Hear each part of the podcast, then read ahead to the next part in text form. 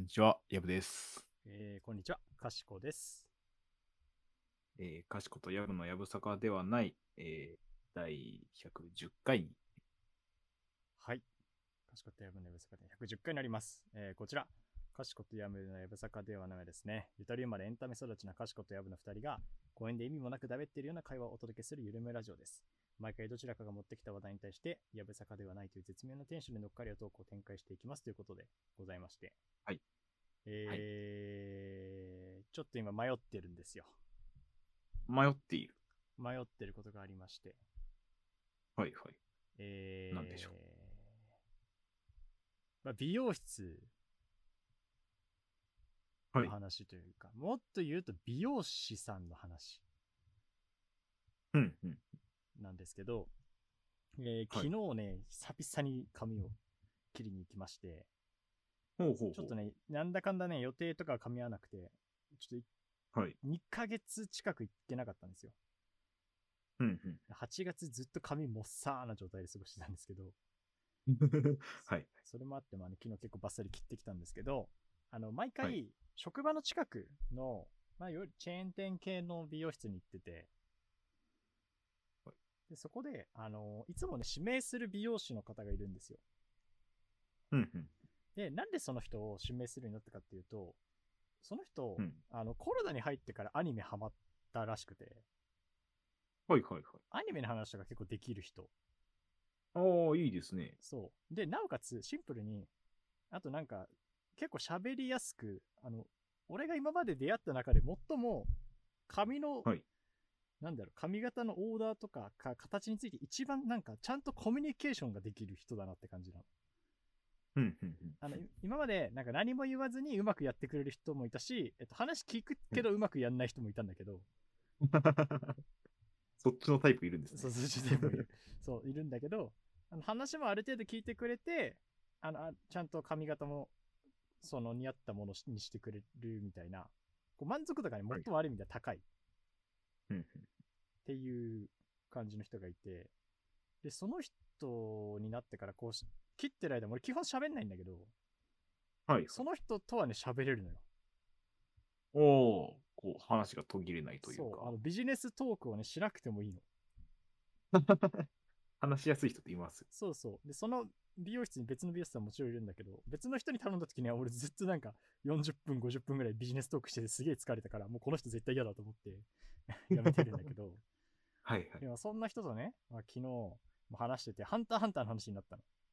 うんうんうん。で、まあ、ハンターここまでアニメで見ててって言って、俺は漫画で一応全巻読んだから、なんか、はいそのハンター読んでるっけ？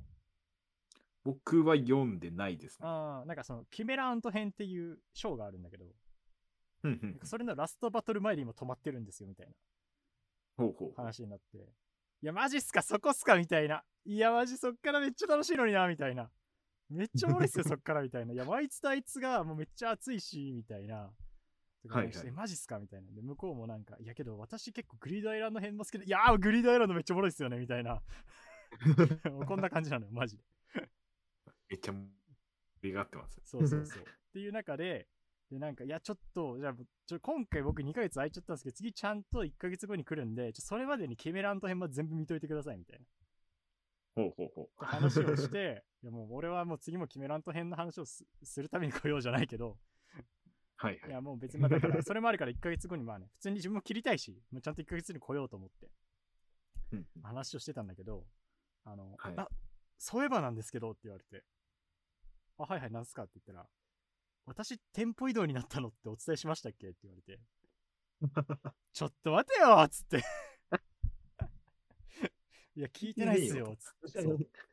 ちょっと聞いてないっすよ、それ。つってキメラント編どうするんですかって言って。いや、そうなんですよねって言って。で、なんか、その店舗をどこに移動するんですかって聞いたら、あの、一駅隣のとこって言われた。ああ、まあそんなに遠くはなくそう。だから、行けるんだけど、はい。行けるから、まあ、その場では俺、いや、じゃあ、まあ、そこは行けるんで、ちょっとじゃあ来月キメラントの話しに行きますね、つって言ったんだよ。はいはい。で行った後に、ふと帰り道冷静に考えて、はいそもそも俺がなんで今、この美容室選んでるかっていうと、はい。職場の近くだからなんだよね。根本的なところですね。根本的なところがずれるのよ。わざわざ会いに行っちゃうと。そう。ただ、さっきも言ったみたいに、俺が今まで出会った美容師さんの中で最も、あの、はいビジネス投稿しなくていい楽な人なの。はいはいはい。快適度はもうあの人、だから、もう半ば今、その、仕事帰りはマストだったんだけど、はいなんかそこの意義がちょっと薄れてきて、あの人とそのアニメの話をするみたいな意義が出つつあったはいはい。状態での その移動宣告をされてしまって、これどうすべきかなって今悩んでるのよ。わざわざ行くべきか、それともっていう話ですよね。そう。どうする？ヤブくんなら。ヤブくんはもうさ、おずっとさ、だけどヤブくはいんずっとあれだよ、同じとこ通ってるんだもんね。そうですね。まあ、あのもう今は引っ越しちゃったんであそっ、かさすがに行ってはないんですけど、ただ、あのずっと本当に中学校から、うん。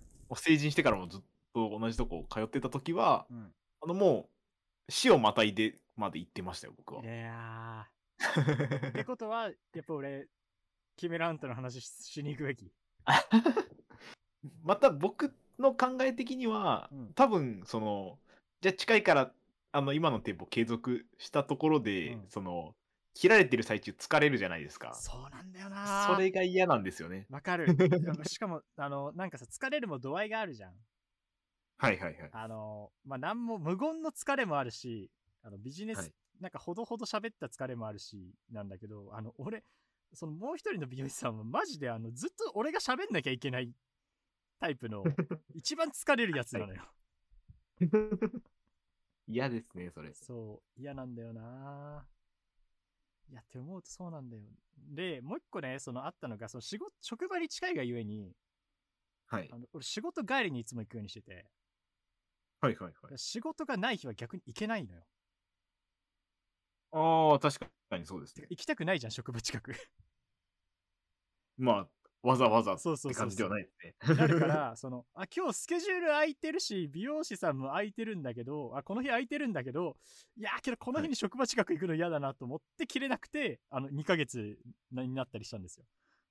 はいはいはい。だからもうそもそも、その職場、職場帰りっていう発想のデメリットある意味では受けたから、まあそもそもそこにあんまこだわらなくてもいいのかなっていうのも 考えつつあり。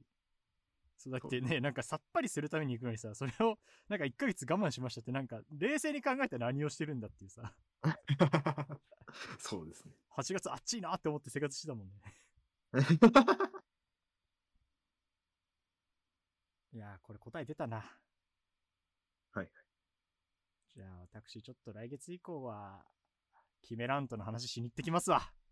くださいいやー、初めてで俺、美容師さんを追っかけるの。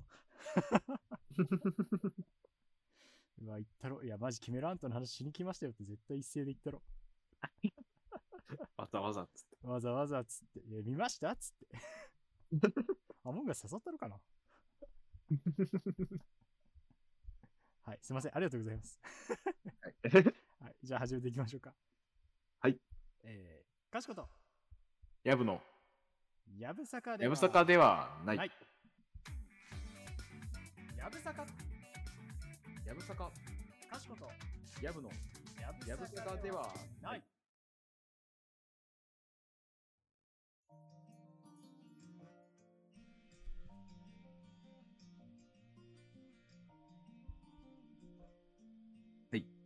ということでですね、はいまあ、今日はあの久しぶりのあのツイッターシリーズあっぶねー。あっぶね いや多分多分これ多分同じ話題なのかーいや、あの、なんだろう。俺もね、それをやろうとしたの、今日。なやっぱり今話題のあれですよね。いや、話題のあれっていうか、シンプルに、いや、今日、シンプルに喋ることなくて、そもそも。はいはいはい。あの、いや、偶然アマンアマンガスの話が出たんだけど、あのこれ、尺持たない気がしてややめようか迷ってたのよ。で、最悪、ツイッターかと思っててからよかったー はい、やりましょう、久々に。はい。あの、今回はですね、はい AI 絵師について語りませんか？やぶさかではないどころかですよ。本当やぶさかではないですよ。いや、話題になってますね。あの、なんていうか、AI 絵師というか、まあ、今、あの、僕がこれを話そうと思ったきっかけなのは、はい。あの、とある、もうサービスがね、うん。あの、リリースされたんですけど、まあまさに今見てますよ。8月末、はい、はいはいはい。なんですけれども、その、発想自体は昔からあったと思うんですけど、うんうんその、イラストレーターさんとかの、こう、描いた絵を、こう、学習させると、この、その人に似たうん。絵柄の絵を、こう、AI が生成してくれるっていうようなねうんうん、サービスが、まあ、公開されて、うん。うん。今は、こう、どっちかっていうとあんまり良くない意味で結構話題になってそうですね。るんですよね。まあだから本来であれば、多分その絵を描く人が自分のイラストをアップロードして、新しい絵を、はいまあ手軽に AI 使って生み出そうっていうところだと思うんですが、はい、これって。拾ってきた絵を学習させちゃって作っちゃえるよねしかもそれバレないよねっていうことですよ、そうなんですよね。でしかも、こう、まあ、いわゆる、そういうとこってやちゃんとサービスを公開する側が、そういう人たちの、絵を描く人たちの権利が、こう、侵されないように、うんうんうんうんこう、いろいろ対策を立てるべきところが、ちょっとまだ甘いんじゃないかみたいな。うん。ままサービスが公開されてしまって、みたいなうんうんもう話にはなっているので、なんか今のこの話題で言うと結構著作権とか、その周りが、あの、メインの話題になってると思うんですけど、うんまあ、そもそも僕は結構、こういうジャンルの話で思うのは、うん。こう、まあ、AI によるこうイラスト生成とかができるようになった時に、うん。こう、人が描く絵の価値ってどうなっていくんだろうなとか、うんっていうのは結構思ったり、思わなかったり。そうだね。あの、これに関しては、俺はマジで他人事ではなくてですね、はいはい。あの、今回はイラストなんですけど、はい。あの、まあ、私言ってるように映像で今現在副業やっておりまして、まあ、お仕事結構ずっと継続でね、いただいてる状態なんですけど、で将来も映像クリエイターとして生きていこうとしてるわけですよ、今。はい。ってなった時に、多分イラストの AI が今こうできてて、間違いなくこれ映像の AI も来るんですよ。どう見ても。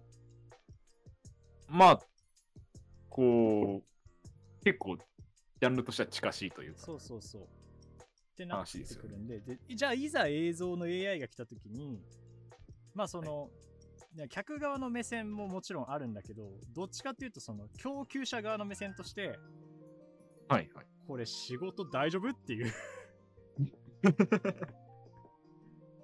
まあ、そうですよね。あの、単純に、例えば、あの、使う側だけの視点でうん。言うってなった時に、うん多分、人に頼むよりも AI のサービスやってるところうん。に、こう、仕事投げた方がうん安いし、時間はかからないし、みたいなことになるんじゃないかなっていう。そうそうなんですよ、ね。感じありますっていう感じ。ただ、えっと、個人的にはね、あのそういう不安はありつつも、個人的には、あのーはいこの手の、まあ、てか、ちょっと前にさ、ミッドジャーニーすごい話題になったじゃん。あ、なりました、なりました。あの、あれですよね。えあの、それはまさに、こう、AI に、こう、単語を食わせると、そうそうそう。絵を出してくれるってやつですそうよね。。で俺はあれちょっと触って、なんか大体、ちょっとなんだろう。まあ、若干こう、あの、プロンプトっていうかテキストもちょっと工夫して、なんとなく、あこういう感じで絵が出るのかみたいなのはやって、なんとなく触れるようなとこには置いてあるんだけど、はいはい。あれが出た時に、俺は結構ね、肯定派だったの。ああ、そうなんですうん。あの、俺は絵が描けないし、なんか、もし、はい確かあれ商用利用が、ミッドジャーニー内では確か商用利用が、その有料プランにすればできるはずだから、ね。うんうん。これリアル実践で使えるな、みたいな。はいはいはい。っていうのがあってっていうので、えー、まあ、仕事取られる取られないっていうか消費者的にお全然いいなって思っている。うんっていうのがあって、であと同時に、まあ、基本的に俺はね、その AI がこういうのを出していくことに関しては、はいうんその直近の問題はあるにしろいいことなんじゃないかなとは思ってて。っていうのが、まあ、これは多分どっちかっていうと消費者側の立場だと思うんだ俺基本的にその AI にし人間が仕事取られるのは悪いことじゃないと思ってるんだよ。まあその、その分別のとこに人が回ったりとかっていう風に。うん、究極やっぱ俺はその僕無限に言ってるんだけど俺は仕事がしたくないから はいはい。だからやっぱそのやらなくてよくないあ人間がやらなくていいものが増えることはいいことだろうっていう安直なねまあ、どっちかっていうとその AI に人が人が仕事が取られた状態でも人間がちゃんと社会生活を送っていけるような仕組みをに人間側が作ることの方が重要だろうっていうふうに俺は思ってて。うん。っていう感じなんで、基本的になんかそういう手のサービスは、その権利関係みたいなところを除いて、その、人間の芸術の価値はどうなるんだろうとかも除いて、一旦、はいいいよね。人間が、人間しかできないと思われてたものが機械化されていくのいいよね、みたいな。っていうスタンス、ベースが多分ね、自分の中にあるんだよね。はいはい。っていう状態なんです。なるほどですね。であれだよね、ただ君、その、うん。あいいよいいよ。あ、その、まあそういうスタンスはありつつも、うんただこう、やっぱりクリエイターとして活動する身としては若干こう、なんでしょう、怖さというか、そういうのも感じているまあっ、てとこですか。多分どの分野もさ、まあ今すでになんていうか、AI じゃないけど、それこそコンビニでもレジがさ、無人化されたりして仕事を奪われてるポジションというか、減ってるところは、じゃ実際あるじゃん。まあそうですね。まあ、少なくともそれ、そういう流れが、まあ、どこの業界にも来てる、そういう形だになんなりで来るんだろうなと思うから、どっちかっていうと、なんかそれで嘆くよりかは、まあけどそういう、だ人がね、完全にゼロになるのはだいぶ先だし、自分が生きてる間には起こんない気はしてるんだよね。はい。って思うから、どっちかっていうと、じゃあ、えっとまあ、そういうね、はそもそもそういう現場にいなくても生きていけるような社会システムがあれば別にいいんだけど、まあ、そうじゃないとしても、じゃあそのは AI がいる環境でも、AI と一緒に仕事をしてるとか、AI を使用する側にいる人間ってどういう人間なんだろうって考えて、そっち側にいるようにすれ、には何をすればいいのかみたいなのを考えなきゃいけないなって感じ。うんうんうん悲観的っていうよりかは新しいツールが出てきたからそのツールをどう使いこなせばいいんだろうっていうふうに考えたいなっていうなるほど感。じだからさっきのそのえっ、と AI に投げちゃった方が安いし早いよねっていうやつも多分まだ当分は、その今ってその AI に生成させる生成文みたいなはいあれが結構今いろんなところで試行錯誤されてて、うん。で AI だから誰でもじゃあ同じ絵をアウトプットできるかっていうとそうじゃなくてなんか綺麗な絵を狙って出すためには多分そこに今技術がいるようになってる。うんうんだから多分そこら辺そのそのうちね誰が何てやっても狙った絵が出るようになるとは思うんだけどいつか。はいはい。けどそれまでは 多分その中間色みたいな人がまだ残ってて。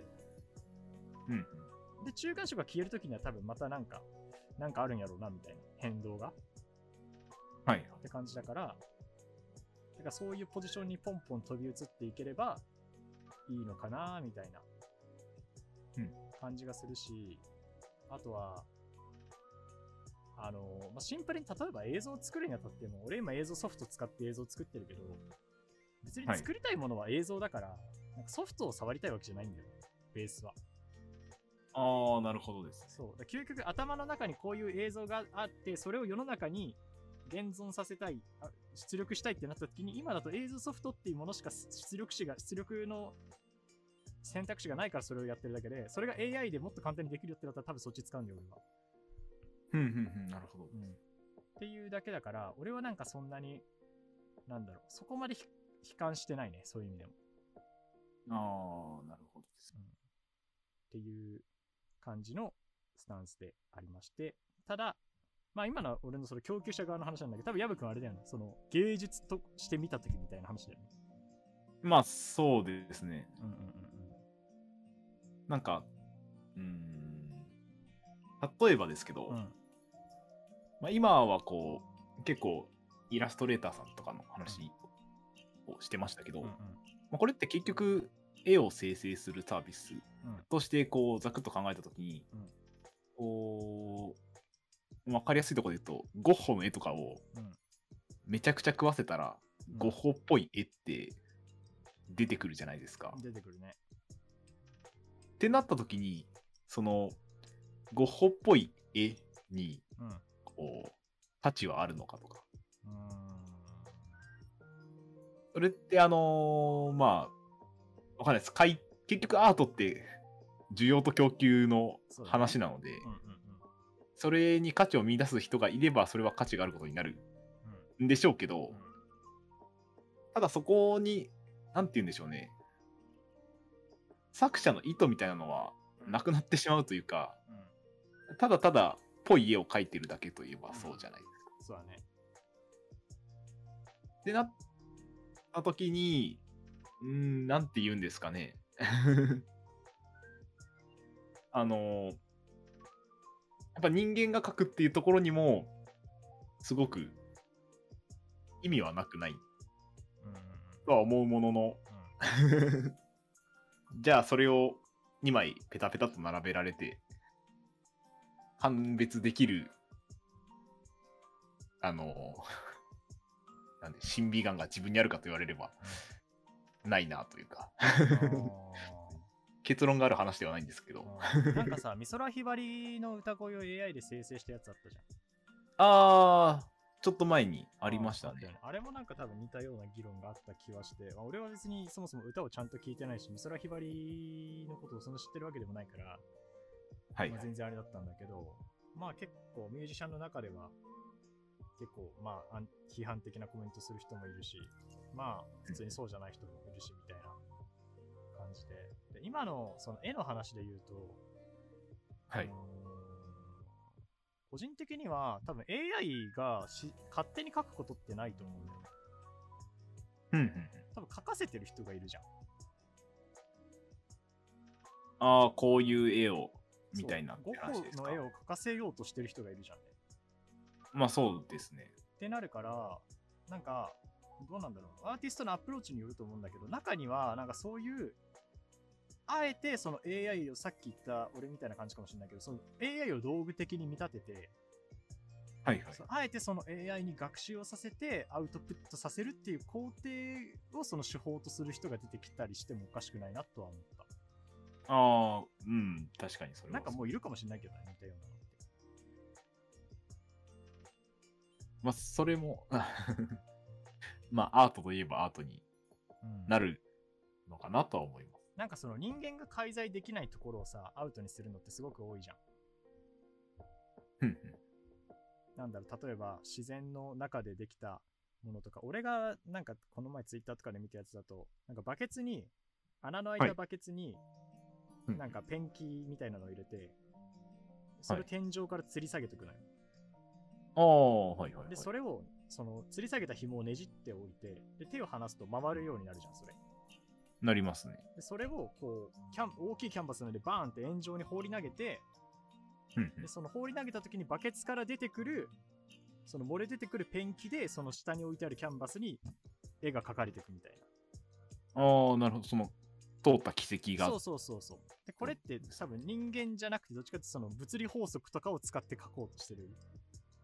はいはいはい。ある意味で人間があコントロールしきれないものを使って描くからみたいなうんものだと思って、多分それを、まあ、同じものをね、例えば手で描いたりとか印刷で描いたりはできるんだけどうん、多分違う、そもそもアプローチ自体に結構面白みがあるから、うんっていうのはあるなと思って。まあ AI も多分そういう意味ではもうそうじゃん。なんでまあある一種のそうそう。なんかブラックボックスにいろんなデータ詰め込んで出力ポンってされますよみたいな。はいはい。のがあるから、なんかそういう捉え方をする人はもういる気がするし、いる、出てくるだろうな、みたいなはいはいはい。感じはあるかな。あと、あれじゃない、シンプルにさ、立体物に対してはまだ AI 弱いでしょ。うーん。立体物ですか？立体物はだって、まあ、3D プリンターとかがあるから、ある程度はいけるかもしれないけど、立体物の難しいところってさ、はい。その何を作るかっていうのを、まず平面から立体に起こすっていうのはもちろんなんだけど、うん。あの材質の要素が結構大きいじゃん。っああ、そうですね。てなった時に、じゃあその材質の選定と、で、組み立てまでをやらなきゃいけないっていうのを多分 AI にやらせるってなるとさ、まあ、体がいるじゃん。うん。ってなってくると、そこまでは多分まだ人間の方がよっぽど全部一括でできるんじゃない？考えて、材料を選んで、材料を運んできて、組み上げるまでは、を一括でできるのはまだ人間の方が得意なんじゃないかな。うん。ちょうど今日、あの、ネットニュースで読んだんですけど、うん。あの、AI にうん。テニスラケットをデザインさせたっていああ、はいはいはいはいはいのがあって、い。うん。その、まあ、多分、その、材質とかのうん。データも全部。こう、いいろんなパラメータとして入れて、うんその、強度とか。なんか求めて暮らせたらしいんですけど。それ、形見たときに、人間じゃデザインできないなという、はいはいはいはい。ないだろうなっていうような見た目をしていて、おそらく多分、機能的にも、うんうんうん。あの、多分高いものになってるんですけど、はいはいはい。ああ、これね？このなんか木の根っこみたいなデザインが入ってるやつね。あ、そうです、そうです。なんかこう、めちゃくちゃ、こう、僕は苦手な見た目なんですけど、ああ、ちょっと確かに人を選ぶかもね。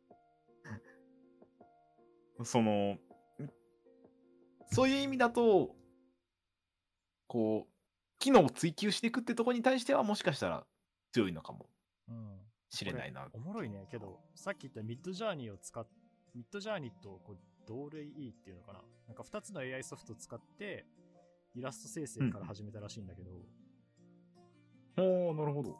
ただ結局、これって従来のラケットのデザインから離れなかったらしい。この、このなんかグリップがあって、ガットが貼ってあってみたいな、これはなんかもう最適解っぽい。はあ。ラケットとしては、こういうものラケットはもうそれなん、それがもう進化のだいぶ終わり後ろの方で、で結局、じゃあそうじ、じゃあ、えっと、ゼロからスタートっていうよりかは、ラケット自体のさリゼリデザインみたいな。っああ、はいはいはい。ていう方向で多分こうなったらしい。なるほどですね。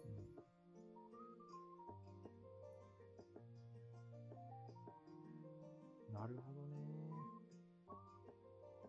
はいはいはいはい。確かにこれに関しては人間の手で逆に難しいのか。こういう形を生成するのって。そうです。なかなか、こう、手で書くとこうはならないだろうな。まあでも、面白いなとは確かに。思いますね。あとはなんか建築レベルだとどうなんだろうな。そこまでいけるんですかね。だから、建築レベルだと、いや、リアルにその、ものをさ、はいへ家を建てるっていう作業をロボットができるようにならないといけないから、どうなんだろうな。だって言うて今ってさ、そのまあ、鉄材とか木材を運ぶのはもちろん機械がやってるけどさ、うん、溶接とかって人間だよね、結局。まあそうですね。だよね。そこまで含めてやれるようになったら、まあそもそもそれをやってる時点で建築業界もうやばいんだけど、飛び職がいない世界線なんだけど。まあなんかこう、うん。なんですかね。僕は、その、若干、かじってたのもあるんですけど、うんうんうん。まあ一口に AI とは言いつつも、うん結構いろいろ、まあ学習の手法が違ったりとかああ、なるほど。はいはいっていうのは全然あって、はい。うん。まあ本当に、あのーお例えば製造業なんかで使われてるようなうん。技術。の AI っていうと、例えば工場だと、はいはい。あの不良品の判定ああ、エラー品ね。はいやるんですね。はいはいはい、そうです。で、その、まあ、ある一定の基準を定めて、その敷地を超えてるか超えてないかってだけの判定なら、結構古典的な方法って、すごい昔から、うん、すごいってほどでもないですけど、うん1900何十年代、あそうなんだ80年代、90年代、とか意外とあのなんか AI って言葉になると、なんか2000年超えてから2010年とかうん。のイメージがあるじゃないですか。うんうんうんなんですけど、まあ、1990年代とか80年代ぐらいから全然そういうのって、こう、まあ、波があったんですね、こう発展に。はいはいはいはいはい。で、その第一次こうのブームとか第二次のブームとかあるんですけど、うんもう判定とかだけなら結構簡単にできちゃって、まあ、それの精度をいかに高めるかとかでまたなるほどね。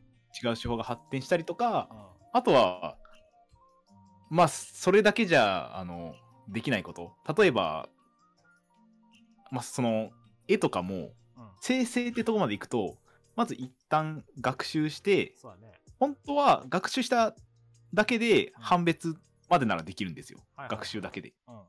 で、それをなんかこう、学習の後に生成まで持っていくには、こう、プロセスを逆行するみたいなイメージなんですけど。はいはいはいはい。なので、こう、一口に AI とは言いつつも、全然別々の技術なんですね。だったりするんですよ。あなんか、あれとこれを知り合いが言ってたのが最近 CM とかで AI、AI って言われてるけど、あれもただの if 文やろっつってブチ切れてるのは聞いたことがある。まあそうその、もう、if 文っていうか、もう、もう分岐だけで判定しちゃえるようなやつも、もう全部ひっくるめて、もうみんなに分かりやすいように AI って言ってるだけなので、ああ、なるほどね。まあ、だからそういう意味では、なんていうか、AI の進化は着実なんだけど、人間側の、まあその AI 専門家とか AI に明るくない人たちへの AI 理解はちょっとずっと止まったままな感じがする。まあまあ、そうですね。し、その、だから AI が全てこう人間のこう仕事を全部取って変わるかっていうと、うん。なんかそういうのじゃなくて、なんかもっとすごく簡素なものだったら、うん。こう、まあ本当に簡単なんだったら Excel のマクロとかで組んじゃって、人間の仕事を助けるとか、まあ部分的に、こう、そ肩代わりしてくれるような。そうです、そうです。うんうんうんうんみたいなのもあったりするのかなっていうような。でしたね。なんかもう、まだまだ先だと思います。あのー画像生成も、なんですかね、めちゃくちゃ今、すごい、ミッドジャーニーとか、うん綺麗なのできてて、うん。びっくりしたんですけど、うん。あのーまあ、一個の画像生成の、こう、研究分野とかで、うんうん。あのー止まってる画像をうん動かすみたいなのがあるんですよ。あったね、なんかそれ。はいはいはいはい。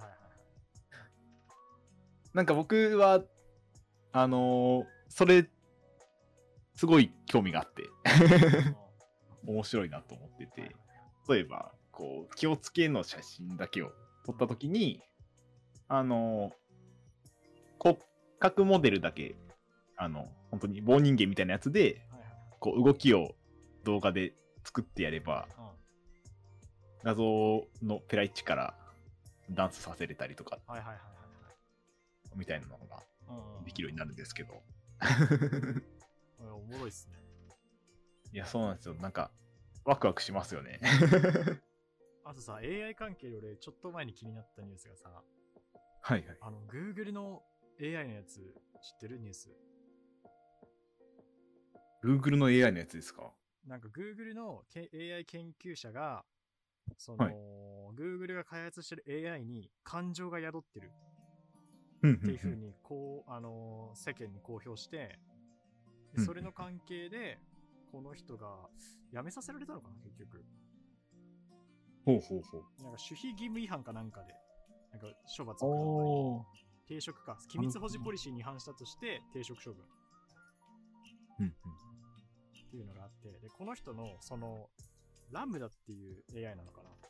が多分そのさまつな AI っていうか結構、なんていうか、ちゃんとした AI、力入れて開発してるところの AI っぽいんだけど、なんかそのラムダとの、その研究者とのやりとりがこう全文公開されてて、で俺読んだんだけど、あのーまあ感情があると言われたら、はい。そう思っちゃうっていうぐらいだった。会話の内容そうなんですね。うん。なんか確かにその AI っぽい感じもするんだけど、なんかうんこれを例えば知らない人が、なんかこの会話内容で自分にしてきたら全然違和感がないんだよねっていう。あさも思考があってアウトプットされてるかのように見えるし、なんかそこまで来ちゃったら、じゃあ思考がないってどう証明するんだっていう感じになってくるよなって。はいはいはいはい。まあもっと言えば精神にまで言ってくるんだけど、今俺とかヤブくんが喋ってるけど、俺とヤブくんにちゃんと精神と思考があるっていうのを証明ができないように、うんうんこのラムダっていうやつにも、それがなんか当てはまりそうだなみたいな。はいはいはい。だからこの Google の研究者が、まあ多分ずっと研究者だし、一番喋ってた人だとは思うんだけど、はい感情があるって言い出すのも、なんかこれは普通になんか分かっちゃうなみたいな。いや、あの、何でしたっけめっちゃ懐かしい映画なんですけど、うんあの、アンドロイドに反乱されるみたいな、アイロボット。あるじゃないですか。え、なんだウィル・スミスとかアイロボットだね。を、ふと、うんそういう話を聞くと思い出しちゃいます。そうだね。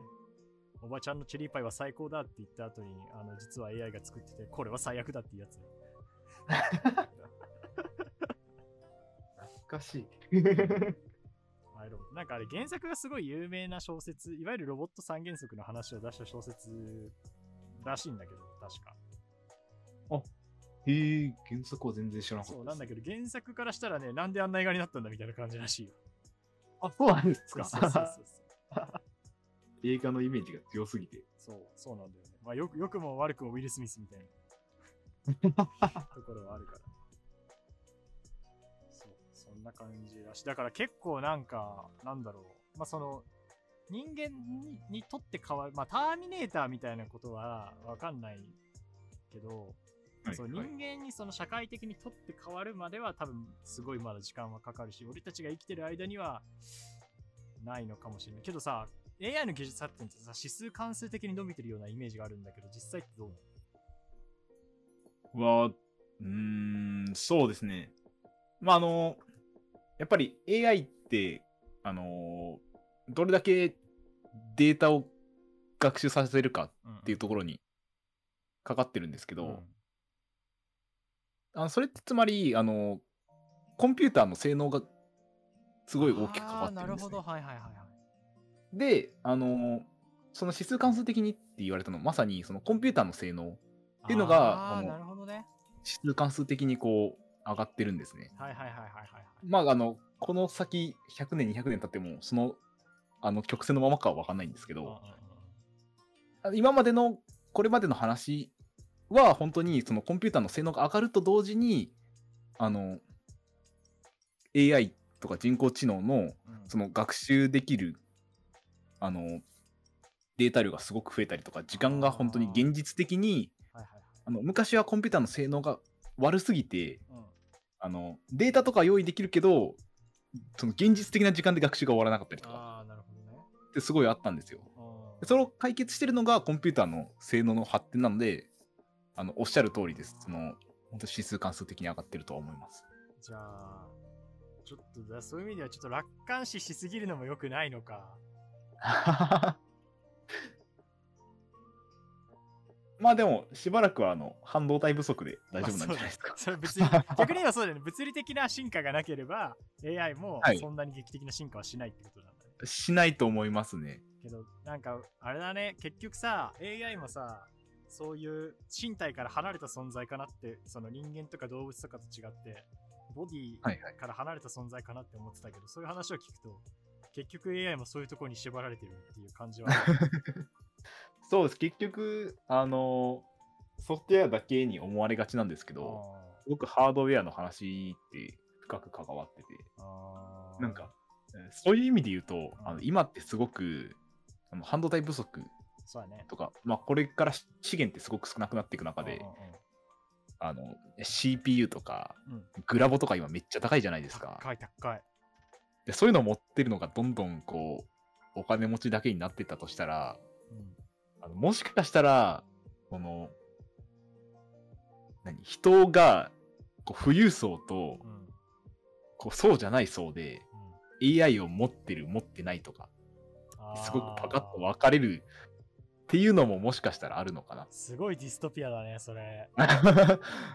そうですね、なんか、あの、持ってない側の人たちはすごくアナログな生活を強いられて、なんか、こう、それこそもう一昔前のラジオ。オとかで 生きてる中で。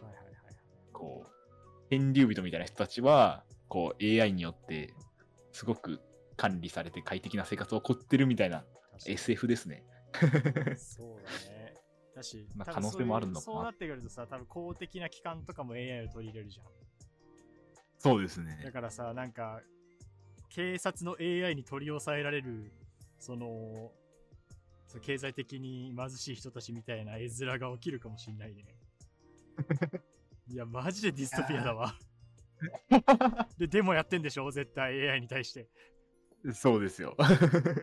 うわー。なるほどなー。いや、そっか。なんかけど、こうやって少し、昔はなんかそのターミネーターとかアイロボットとか映画の話だったけど、はいはい。なんかこう、まあ、特に日本だからっていうのはあるのかもしれないけど、少しずつこう生活の中に AI とか機械が知らぬ間になんか入ってって人が、人がいた場所にいなくなっていくっていうのはなんか増えてきたような感じはするね、今回のイラストといい。そうですね、じわじわと。うん、なんか、ある日、子供の頃は全然ね想像できなかったなっていう。ある日突然バッて変わるんじゃなくて、気づいたらもうなんか、あれ？なんか俺たちの居場所なくないってなってるんだろうね。まあそううんですね、なんか、良くない方向に捉えちゃうと、その、なんとなくで楽になるからって言って頼り切ってたら、みたいなあ のはあるのかもなって。そうだよ、ね。まあ便利になるのはもちろんいいことですけどね。そうだね。こうなってくると本当に神様がいたとしたらさ、人間を作った理由が作れちゃったからっていうのもさ、もう俺納得なんだよ。人間が絵を作った過程というか流れを見るとまあ確かに、そうですね。作れちゃったから。作れちゃったから。なるほどっすね。まあだから多分ほ、なんか見知らぬふりをして生きていける存在ではもうないと思うんだよね、おそらく。もうそうですね、もう誰しもが。そうそう。だから、まあ、せめて、俺はちゃんと見ながらどう付き合っていくかを考えながら今後生きていくことになるんだろうな、みたいなそうですね。感じですね。とりあえずは当分は半導体不足ということで。はいまあ、もろもろ値上げもね、収まるといいですね。そうですね。どういう着地だよ。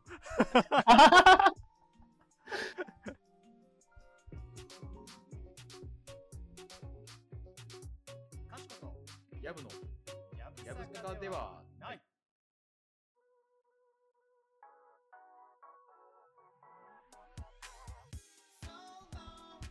というわけで、かしことやぶのやぶさかではないエンディングでございます。